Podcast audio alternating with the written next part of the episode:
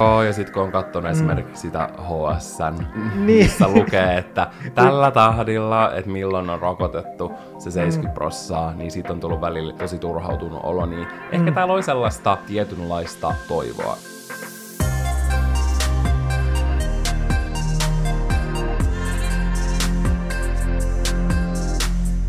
Mä en oo odottanut minkään jakson nauhoittamista niin paljon kuin tänne. Mä myöskään. Meillä on tosi tärkeä ja mielenkiintoinen ja ajankohtainen ja paljon kysymyksiä herättänyt aihe tänään. Eli koronarokote. Me puhutaan siitä. Lopussa me jaataan meidän omia ajatuksia, mutta sitä ennen meillä on nyt suuri kunnia saada Terveyden ja hyvinvoinnin laitoksen ylilääkäri ja vaksinologi, eli rokoteasiantuntija Hanna Nohynek haastatteluun. Meillä ei varmaan koskaan ollut näin coolia vierasta. Meillä on mahtavia vieraita, mutta tämä on jotain todella siistiä. Kyllä. Ja mä oon jotenkin silleen tosi otettu tästä ajasta, mikä meidän pikkuiselle podcastille on annettu. Niin. Mä veikkaan, että Hannalla on ehkä jotain muitakin töitä tehtävänä nytten, kun höpötellään meidän podcastissa tai meidän olkkarissa, kaurallaten toksuisessa olkkarissa. Mä uskon, että hänellä on muutakin tehtävää tällä hetkellä. Oh, mutta ihanaa, että hänellä on sen verran aikaa, että pääsee vastaamaan teidän tärkeisiin kysymyksiin. Todellakin. Arvostan sitä ihan sairaan paljon. Te saitte laittaa meille Olohuone podcastin Instagramissa kysymyksiä. Niitä tuli ihan super paljon ja me valittiin tähän nyt semmoinen hyvä paketti semmoisia kysymyksiä, jotka toistu kaikista eniten. Ja näistä moni kysymys oli sellainen, mitä mäkin olin miettinyt, niin ihana nyt saada niihin vastaus. Kyllä. Eiköhän mennä haastatteluun. Nyt meillä on linjoilla Terveyden ja hyvinvoinnin laitoksen ylilääkäri Hanna Nohynek. Ihanaa, että sä pääsit tänne. Kiitos kutsusta. Hyvää huomenta kaikille. Olen lukenut noita sun haastatteluja nyt tosi paljon tässä vuoden aikana. Niitä on näkynyt tosi paljon, että sua tituleerataan niissä haastatteluissa rokoteasiantuntijaksi, niin haluaisitko sä kertoa meidän kuulijoille omin sanoin, että miksi sua tituleerataan tällä tavalla, että vähän sun taustasta? No joo, siis mä itse käytän semmoista termiä kuin vaksinologi. Jaa. Se on varmaan suomeksi rokoteasiantuntija. Se tarkoittaa sitä, että mä oon tehnyt elämäntyöni aika pitkälti pelkästään rokotteiden parissa. Jaa. Mä oon peruskoulutukseltani lääkäri ja sit musta piti tulla lastenlääkäri, mutta sit mä hairahduin tekemään semmoista kehitysmaa-tutkimusta, missä me kehitettiin menetelmiä, miten tutkitaan, että mikä aiheuttaa lapsen keuhkokuumeen. Ja sitten me tehtiin sitä sen vuoksi, että me voitaisiin sitten estää sitä keuhkokuumetta. Ja me pistettiin pystyyn Piri Mäkelä ja Petri Ruudun ja filippiiniläisten kollegoiden kanssa semmoinen iso tehotutkimus, missä me annettiin puolelle lapsista semmoista tutkimusrokotetta ja puolet lapsista sai lumetta. Ja sitten me katsottiin, että estääkö se rokote lasten keuhkokuumetta. Ja kyllä se esti oikein hyvin ja sillä tiellä mä itse asiassa nyt tällä hetkellä sit oon, että tämä on yhdistelmä perustutkimusta, soveltavaa tutkimusta, mikrobiologiaa ja sitten erilaista tämmöistä niin kuin kansanterveystiedettä, että miten niitä rokotteita käytetään. Ja teen töitä THL:ssä, mutta mä teen myöskin töitä maailman terveysjärjestön kanssa ja erilaisten muiden kansainvälisten järjestöjen kanssa. Tämä on ollut vähän semmoinen urapolku, mitä mä en koskaan mitenkään suunnitellut, mutta se vaan jotenkin niin kuin tapahtui pikkuhiljaa. Aina yksi askel vei yhteen suuntaan ja sitten toinen taas seuraavaan. Tosi mielenkiintoista. Nyt tämä koronarokote on varmaan heti tämän pandemian alkamisesta asti puhuttanut ihmisiä tosi paljon ja meidänkin kuulijoilla oli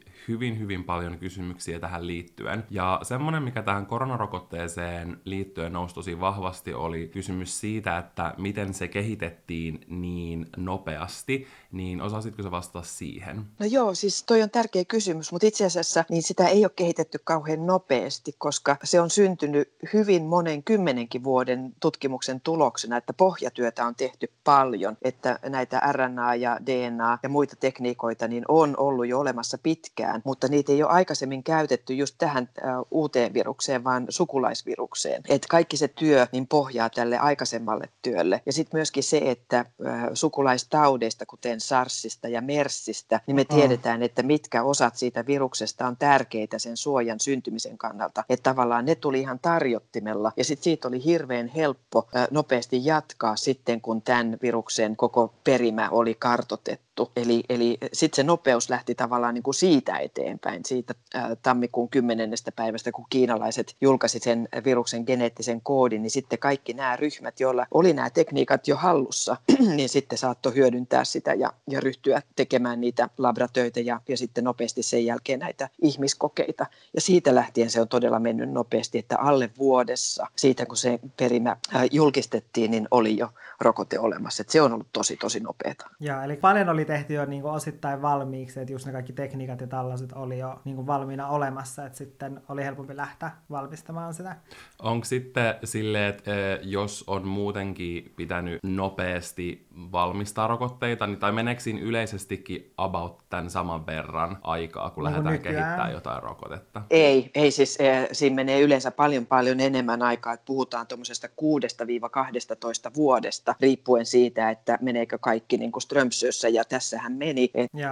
Nämä, jotka on nyt saaneet myyntiluvan, niin ne onnistu jokaisessa kohdassaan, ja lääkeviranomaiset, jotka valvoo tätä hirveän tiukasti, niin ne oli alusta lähtien mukana auttamassa tutkimusryhmiä ja lääkefirmoja siitä, että minkälaisia asioita he tulee vaatimaan. Et koko ajan tutkijat sai neuvoja ja lääkeviranomaiset sitä myötä, kun tuloksia valmistui, niin he katsoi niitä.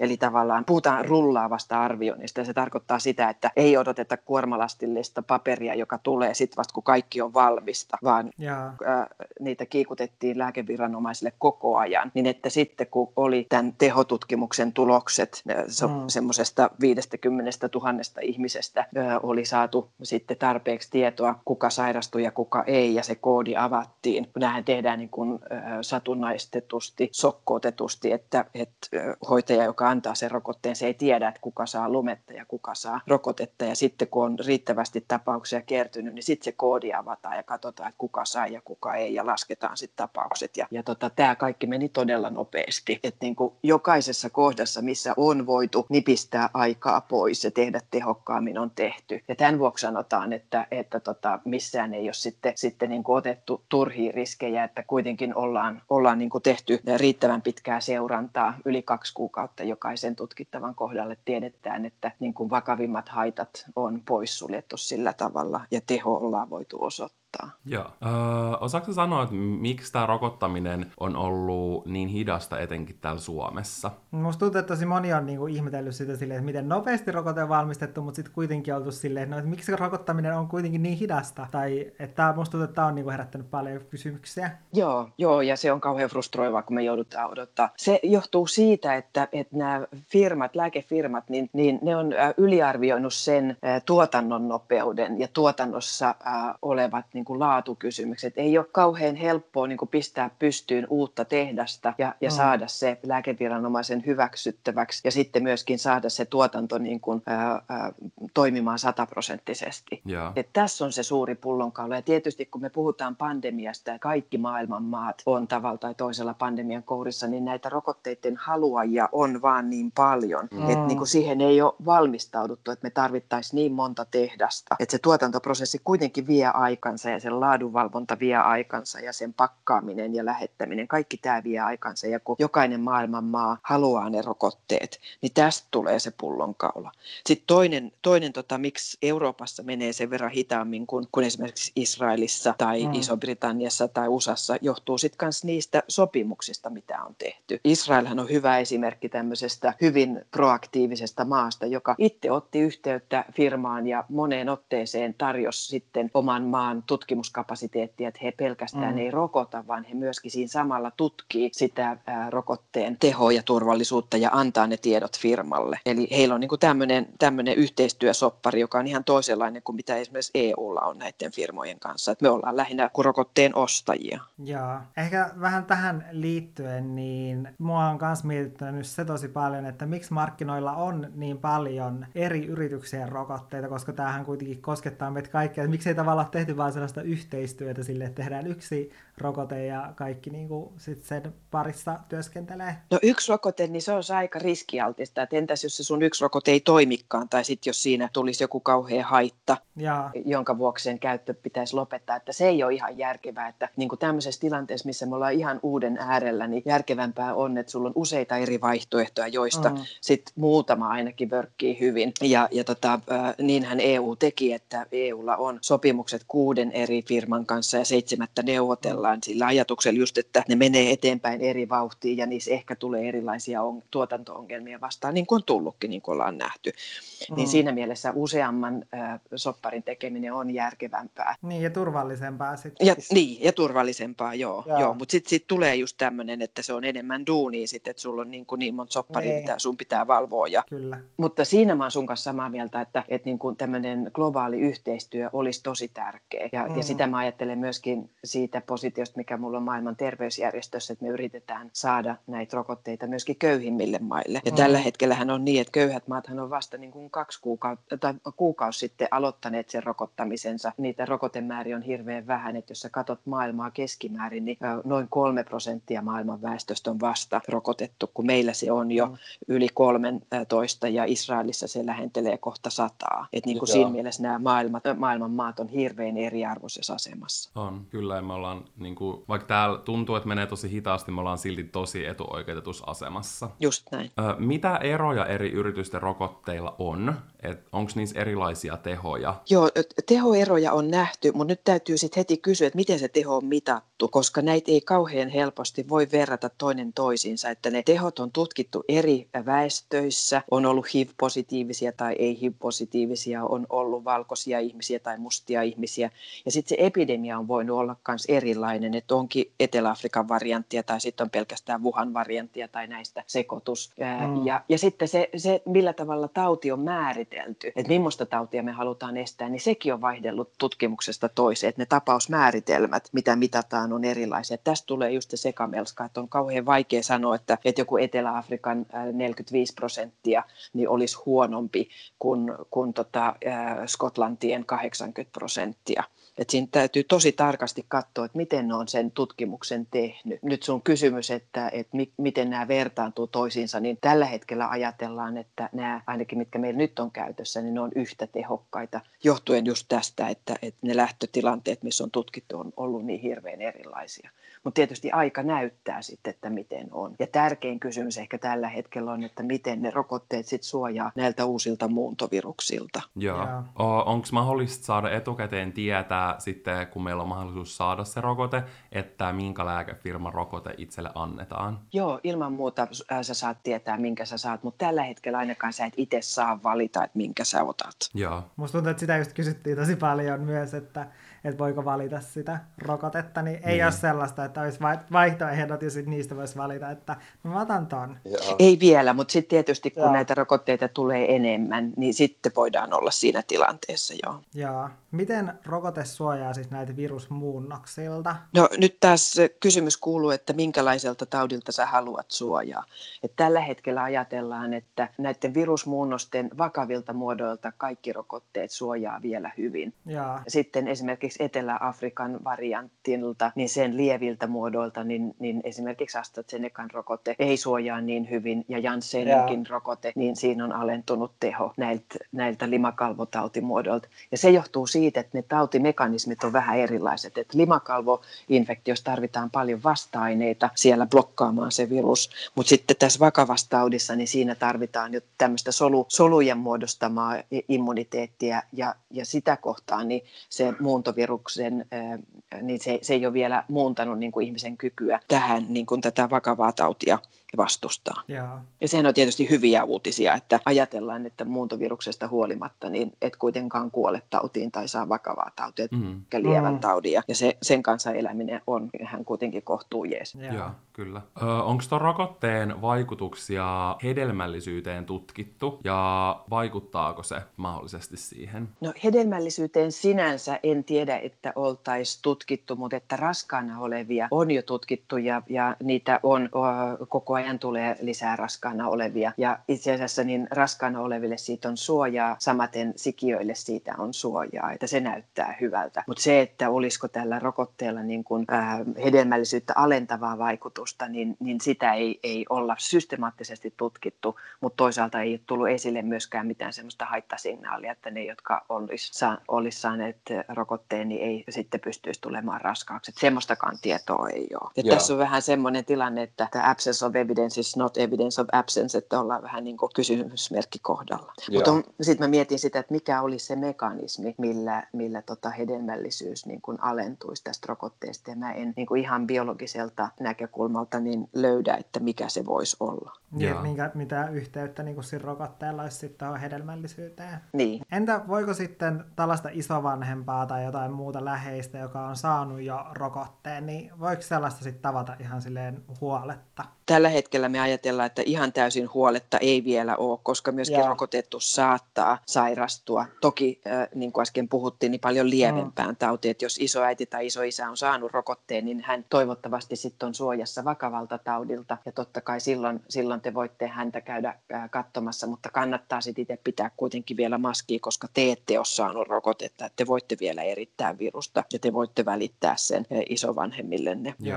Osaatko sanoa, että miten niinku se rokote vaikuttaa siihen, että se tauti ei olisi niin vakava? Mun mielestä olisi mielenkiintoista kuulla siitä vähän enemmän, että miten se vähän niin kuin sitten laannuttaa mahdollisesti sitä niin kuin virusta, jos sen saisi. Siinä on nämä kaksi tärkeää mekanismia. Että ensinnäkin, jos me saadaan hyvin paljon vasta-aineita tuonne meidän suun ja nielun nenän limakalvoille, niin se pystyy blokkaamaan sen viruksen elimistöön pääsyn jo siellä. Mutta tähän tarvitaan hirveän suuri määrä vasta-aineita. Mutta esimerkiksi nyt Israelin tutkimuksista on jo nähty, että ihmiset, jotka on saanut 2 annosta rokotetta, niin heillä 90% niin tämä viruksen eritys vähenee ja jopa loppuu kokonaan. Et niin kun se vaikuttaa jo siellä, että se blokkaa limakalvoilla sen viruksen sisäänpääsyn. Sitten se toinen mekanismi on se, että jos se kuitenkin pääsee elimistöön, niin elimistössä on sitten näitä soluja, T-soluja, jotka tunnistaa sen viruksen ja siellä ne hyökkää sen kimppuun ja tekee sen lisääntymisen mahdottomaksi. Eli sitten tämä vakavan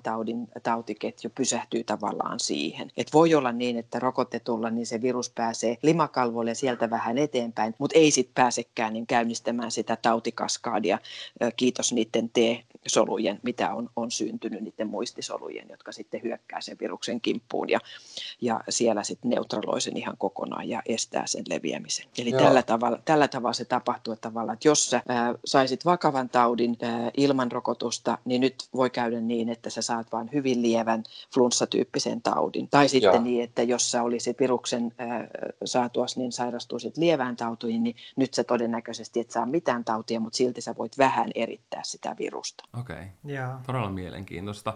Onko THL tehnyt arvioita siitä, että kuinka suuri prosentti suomalaisista tulee ottaa tämän rokotteen? Pystyykö sitä arvioimaan yhtään? Joo, me ollaan tehty jo vuosi sitten, me tehtiin 3 kyselyä ja sitten viime vuoden ihan ennen joulua me tehtiin vielä muutama kysely ja siinä oli selvä nousu, että alussa ei oltu niin kauhean, oli ehkä semmoinen 50-60%, jotka sanoivat, että he ottaa, mutta sitten kun tultiin joulua kohti, niin sitten se oli jo yli 80%, jotka sanoi, että joo, että jos mulle tarjotaan rokotetta, niin mä otan sen. Okei, tosi hyvä kuulla. Mikä prosenttimäärä täytyy olla, että me saavutetaan laumasuoja? Se riippuu monesta asiasta siitä, että mikä sen viruksen tämä perusuusiutumisluku R0 on ja kuinka paljon sitten väestössä on jo valmiiksi immuuneja ihmisiä taudin kautta ja kuinka paljon on alttiita. Mutta keskimäärin puhutaan tuommoisesta 60-80% kattavuudesta, eli keskimäärin ehkä 70%. Eli näiden teidän tutkimusten perusteella vaikuttaa hyvältä niin kuin siinä mielessä, että yli 80% on jo aikomassa ottaa rokotteen. Kyllä. No tietysti se täytyy kysyä, että se kysely tehtiin ennen joulua, että nyt kun on tullut kaikenlaisia turvahuolia ja muita sellaisia, että onko tämä edelleen se missä ollaan. Mutta varsinkin vanhemmat ihmiset, joille niin kuin me tiedetään, että ikä on se kaikkein kaikista suurin riskitekijä saada vakava tauti ja kuolla koronaan, niin vanhat ihmiset varsinkin on hyvin halukkaita saamaan rokotteen ja ne, jotka kuuluu riskiryhmään. Mutta sitten teidän kaltaiset nuoret ihmiset, niin sitten heidän kohdallaan selvästi se kysymys on, että mikä se hyöty-haittasuhde mulle on, että saanko mä rokotteesta riittävästi hyötyä, että sitten jos mä saan jonkun haitan, niin se mun kohdalla on järkevää ottaa se rokote. Nämä on näitä kysymyksiä, mitä ihmiset tykönänsä miettii. Joo. Osaatteko te arvioida THL, että milloin tämä tavallaan laumasuoja tullaan sit saavuttamaan? Silleen, pystyttekö te antamaan mitään aika-arviota siihen liittyen?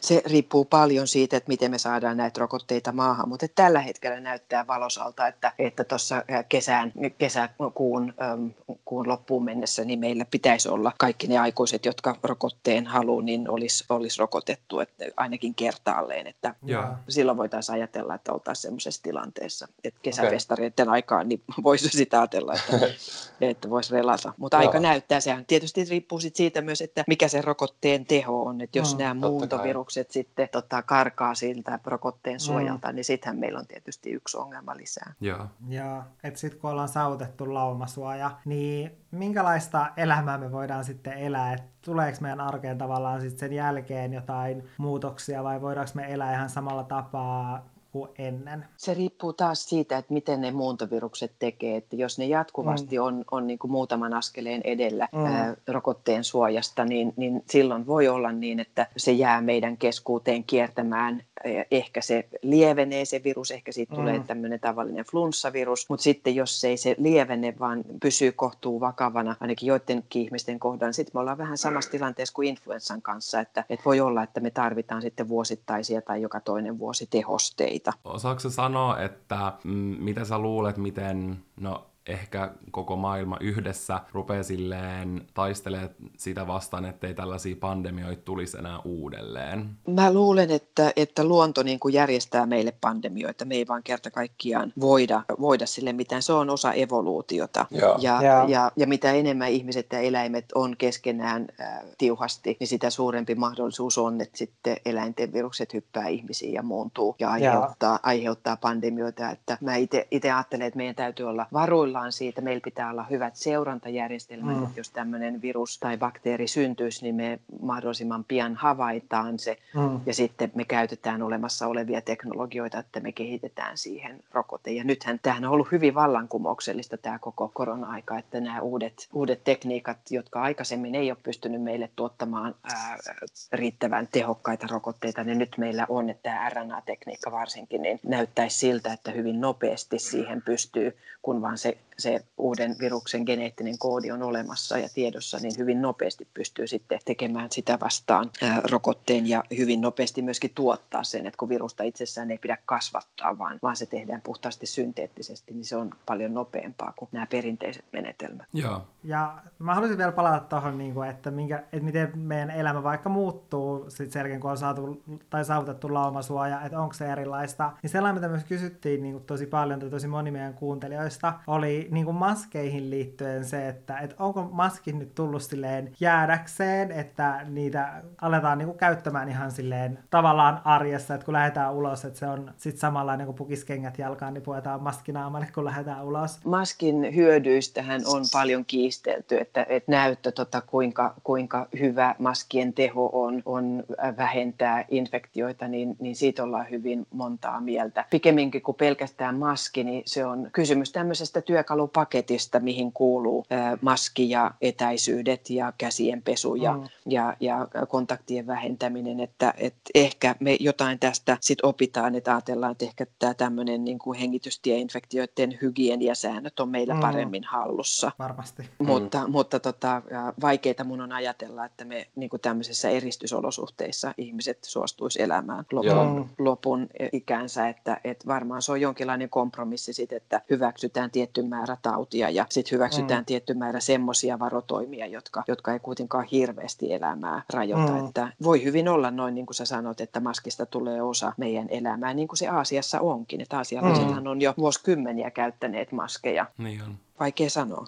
Entä sitten, kun ruvetaan pääsemään siihen tilanteeseen, että päästään rokottaa enemmän vielä ihmisiä ja just niin kuin aikuisia ja nuoria aikuisia ja näin, niin miten saa tiedon sit siitä, kun on itse rokotusvuorossa? Eri kunnissa on erilaiset kanavat, että joissain paikoissa on puhelinsoitot tai tekstarit rokotettavalle, toisissa paikoissa on paikallislehdet tai paikallisradiot tai kunnan verkkosivut, joissa kerrotaan, että tämä kunta itse vastaa siitä, että miten kuntalaisille infotaan. Et Suomen laki on sellainen, että kunnalla on aika paljon määräysvaltaa siitä, miten ne rokotukset järjestää. Joo. Millainen toi rokotusjärjestys ja aikataulu on? Et esimerkiksi milloin sit lapset rokotetaan? No, lapsille ei ole vielä olemassa rokotteita, että niitä vasta tutkitaan. Ja lapsille tauti keskimäärin on paljon lievempi kuin aikuisille. Että siinä täytyy sit katsoa, että täytyy olla sellainen rokote, jonka hyöty-haittasuhde lapsillakin on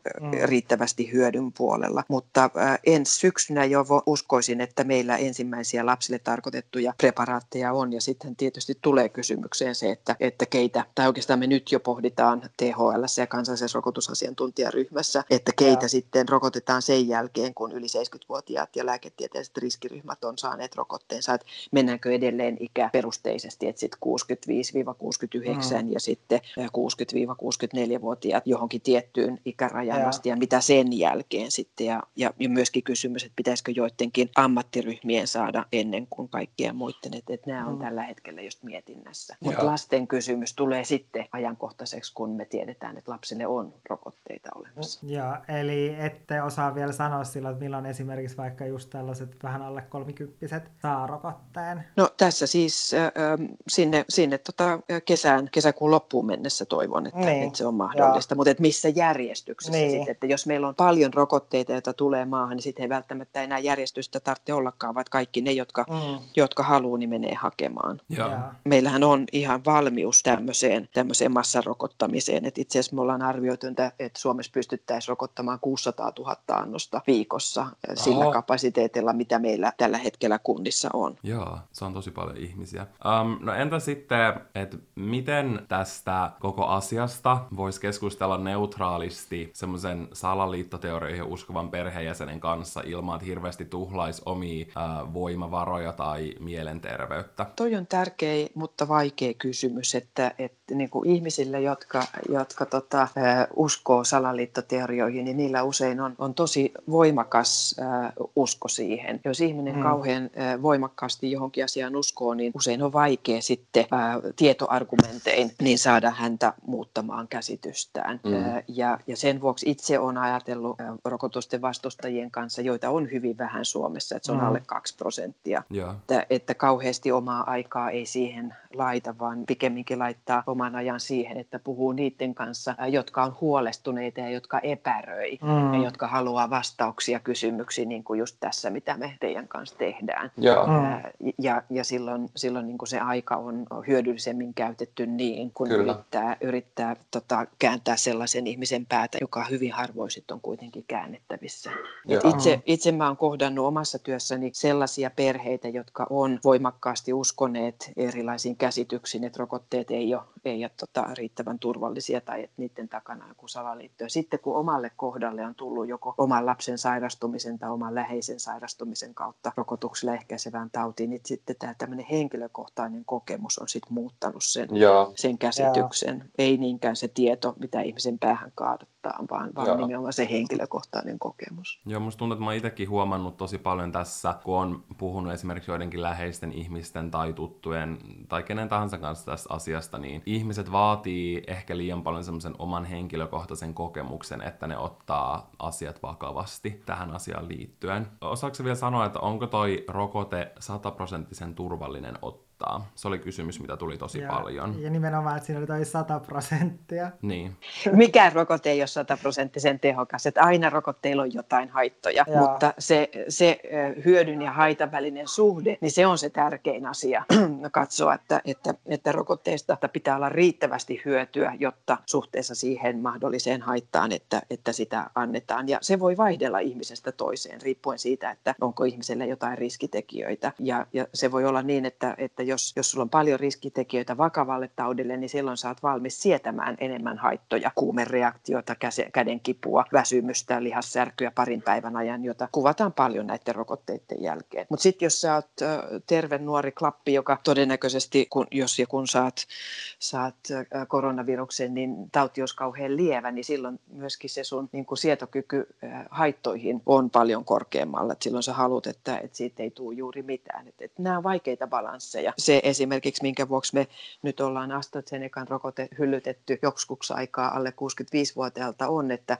me halutaan se turvasignaali katsoa kunnolla, ettei me sitten aseteta ketään ihmistä liialliseen haittariskiin, vaan kunnolla ymmärretään, että mitä siinä on muutaman ihmisen kohdalla tapahtunut, jotta me voidaan sitten välttää tämmöiset tapahtumat muilta. Jaa. Tässä oli nyt niin kuin kysymykset, mitä me ollaan saatu kaikista eniten meidän kuulijoilta. Ja niin kuin kiitos ihan äärettömän hyvistä vastauksista. Kyllä, kiitos tosi paljon. Tuntuu, että me ja varmasti kaikki meidän kuulijat oppii tosi paljon lisää tähän rokotteeseen ja ylipäänsä rokotuksiin liittyen. Joo, tai silleen, että musta tuntuu, että tässä oli niinku erittäin hyvä pakettitietoa silleen, että kun tuntuu, että saa poimia vähän niinku sieltä ja täältä noista lehtijutuista niinku uutisia niitä ja tietoa, niin tässä oli niinku luotettavaa tietoa. Mm. Ehdottomasti. No hyvä. Joo, tärkeitä kysymyksiä. Jokainen tietysti katsoo tätä asiaa omasta näkökulmasta ja musta se on tärkeä ymmärtää, että ihmiset ei ole mitään tasapaksua massaa, vaan että jokaisella on se oma tulokulmansa siihen ja jokaisen kysymyksiin täytyy voida vastata sit niin tietoperusteisesti kuin mitä me tällä hetkellä tiedetään ja sitten toisaalta jos ei tiedetä, niin sekin täytyy sanoa, että emme vielä tiedä. Mm.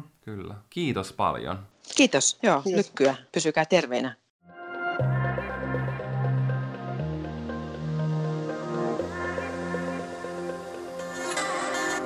Okei, me ollaan taas kahdestaan täällä meidän olkkarissa. Vielä valtavan iso kiitos Hanna Nohynekille, että hän tuli vieraksi tähän meidän podcastiin. Siis kyllä, Hanna Nohynek tekee erittäin tärkeää työtä, kuten ylipäätänsä THL.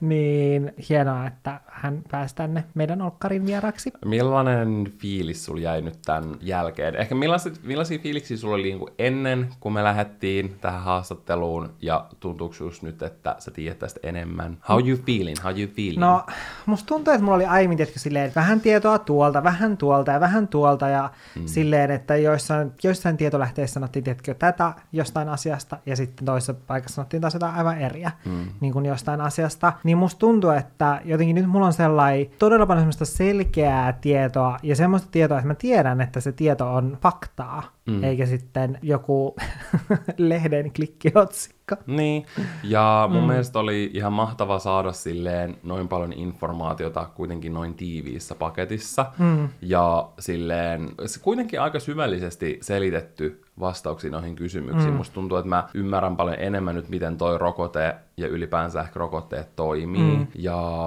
mun mielestä oli kiva kuulla, että se arvio vieläkin siihen, että se about 70% olisi rokotettu, on vieläkin siinä kesäkuun lopussa. Jep, koska mä oon niinku ajatellut silleen, että onkohan se, vaan tiedätkö silleen, että se on unohdettu ja ei tiedätkö puhuta siitä enää, että se on joskus niinku, tiedätkö, heitetty ilmoille niinku se arvio, mutta silleen, että nyt me ei olla todellakaan enää siinä arviossa, koska ehkä uutisoinnista on tullut ainakin mulle sellainen kuva, että tiedätkö, ne arviot ei enää pidä paikkaansa, että tiedätkö, ne uutiset on ollut vähän silleen, että haha, että kesäkuussa mukaan pitäisi olla rokotettu. Joo, ja sitten kun on katsonut esimerkiksi sitä HS:n, missä lukee, että tällä tahdilla, että milloin on rokotettu se 70%, niin siitä on tullut välillä tosi turhautunut olo, niin ehkä täällä oli sellaista tietynlaista toivoa. Ja mä oon itse ollut alusta asti niin kuin tämän suhteen ylipäänsäkin, niin tosi rokotemyönteinen. Mun mielestä ne on silleen ihan uskomaton keksintö, ja mä en itse näe, just niin kuin mä oon jossain aikaisemmassakin jaksossa sanonut, sellaista muuta ulospääsyä tästä tilanteesta, missä me ollaan tällä hetkellä, juuri kuin se rokote. Mulle ehkä semmoinen pieni, tietkö, distressi tuli siitä, kun Hanna sanoi, että mahdollisesti tämä voisi olla semmoinen, tietkö, influenssatilanne, että joka vuosi pitäisi niin kuin käydä ottaa joku täydennysrokote. Mä en tiedä, liittyykö se siihen, että on sitä virusmuunnosta niin paljon, mutta se oli semmoinen, mistä mä olin vaan silleen, okei, että toivottavasti me ei silleen jouduta siihen. Mutta kuitenkin yleisesti ottaen mulla tuli silleen vähän luottavaisempi ja toiveikkaampi olo tätä tilannetta kohtaan. Ja musta tuntuu, että vaikka mä olin jo silleen alun perinkin tosi silleen pro toi rokote, niin musta tuntuu, että mä silti tiedän vielä paljon enemmän. Just kun puhutaan niistä silleen riskeistä ja niin kuin tästä AstraZenecastakin on ollut niitä veritulppajuttuja ja näin. Mä yritän itse asennoitua silleen siihen, että mä oon syönyt erilaisia lääkkeitä ja monet syö koko ajan niin kuin erilaisia lääkkeitä ja kaikissa niin kuin tuommoisissa lääketieteellisyytyissä on aina niin kuin ne pienet riskitekijät. Usein ne on niin kuin semmoinen tosi pieni prosentti, mutta ihmiset käyttää jotain niin kuin muita lääkkeitä jatkuvasti tai jotain. No tulee mieleen esimerkiksi e-pillerit niin kuin koko ajan, missä voi olla samoja riskejä, mutta ei välitä siitä. Mutta sitten kun kyseessä on tämä rokote, niin sitten nousee kysymysmerkkejä, tiedätkö? Koska se on tavallaan niin semmoinen normalisoitu asia, ja niin kuin ylipäänsä lääkkeet. Mutta mä toivon tosi paljon, että ihmiset nyt sai tästä jaksosta, ja mä uskon, koska mä ainakin itse sain niin vastauksia eri kysymyksiin, ja ehkä jos on ollut, niin kuin Hanna sanoi, että kannattaa käyttää enemmän energiaa semmoisiin ihmisiin, joilla on ehkä vähän epävarmuuksia sen suhteen, mutta silti on kiinnostuneita siitä, niin mä toivon, että tää tulisi auttaa monia sellaisia ihmisiä, jotka on ehkä ollut vähän epävarmoja, niin olisi saanut ainakin joihinkin kysymyksiin, mitä heillä on, niin hyvän ja kattavan vastauksen.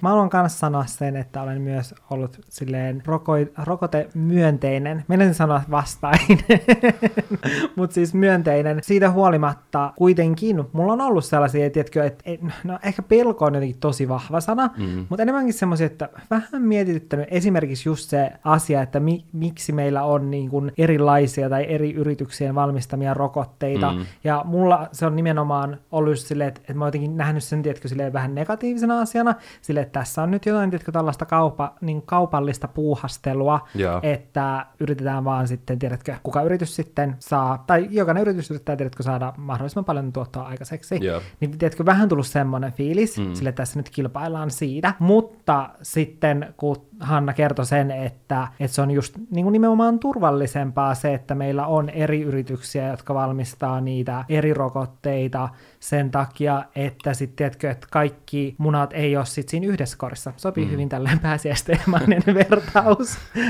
mutta niin. Mä oon samaa mieltä. Toi on kanssa semmoinen, mikä mua on ehkä myös mietityttä, niin oli kiva saada siihen semmoinen selkeä vastaus. Ja tää oli just silleen, niin kuin, tai mun mielestä on hyvä esimerkki siitä, että just kun ei ole tietoa välttämättä joistain asioista tarpeeksi, niin sitten saattaa nähdä ne jotenkin negatiivisena asioina, vaikka se olikin sitten loppujen lopulta niin kuin positiivinen juttu, vaikka Hannahan sanoi siitä, että se on samaa mieltä niin kuin siitä, että pitäisi ehdottomasti tehdä enemmän sellaista yhteistyötä siitä huolimatta, että se onkin hyvä juttu, että on eri rokotteita niin, ja valmistajia, niin siitä huolimatta, että pitäisi tehdä niin kuin enemmän sitä yhteistyötä. Joo, semmoinen asia, mikä mulla kanssa jäi tosi positiivisen mieleen, oli se, kun on just puhuttu siitä, että ei se rokote välttämättä auta kunnolla, ja tiedätkö, että se saattaa olla ihan turhaa, että ottaa sen, koska on sanottu, että ei siinä välttämättä ole sitä täyttä suojaa ja näin. Ja se on semmoinen niin kuin keskustelu, mitä mä oon paljon kuullut, se on semmoinen ajatus, mitä mä oon kuullut joiltain mun tutulta ihmisiltä, kun mä oon keskustellut tästä asiasta, niin mun mielestä oli tosi kiva saada semmoinen selkeä vastaus siihen, että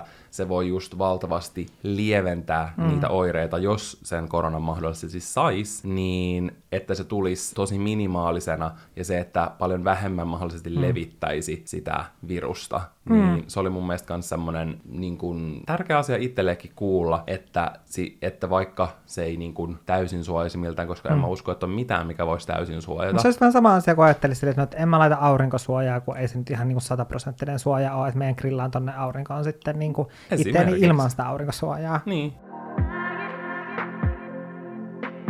Olisi ihan sikakivaa kuulla teiltä ajatuksia, että mitä tämä jakso on herättänyt. Niitä voi lähettää @olohuonepodcast Instagram-tilille. Me rakastamme lukea teidän palautetta jaksoissa. Erityisesti tästä olisi kiva kuulla, että millaisia ajatuksia tämä herätti teissä ja saitteko te ehkä vastauksia johonkin kysymyksiin, mitä teillä on ollut. Ja yleisestikin haluan lähettää paljon niin kuin tsemppiä ja rakkautta nytten näiden hankalien aikojen aikana, koska tämä on itse kullekin raskasta aikaa. Juuri näin. Ja mä toivon, että niin tämän jakson jälkeen toi THL:n arvio siitä 80% nousee 100%.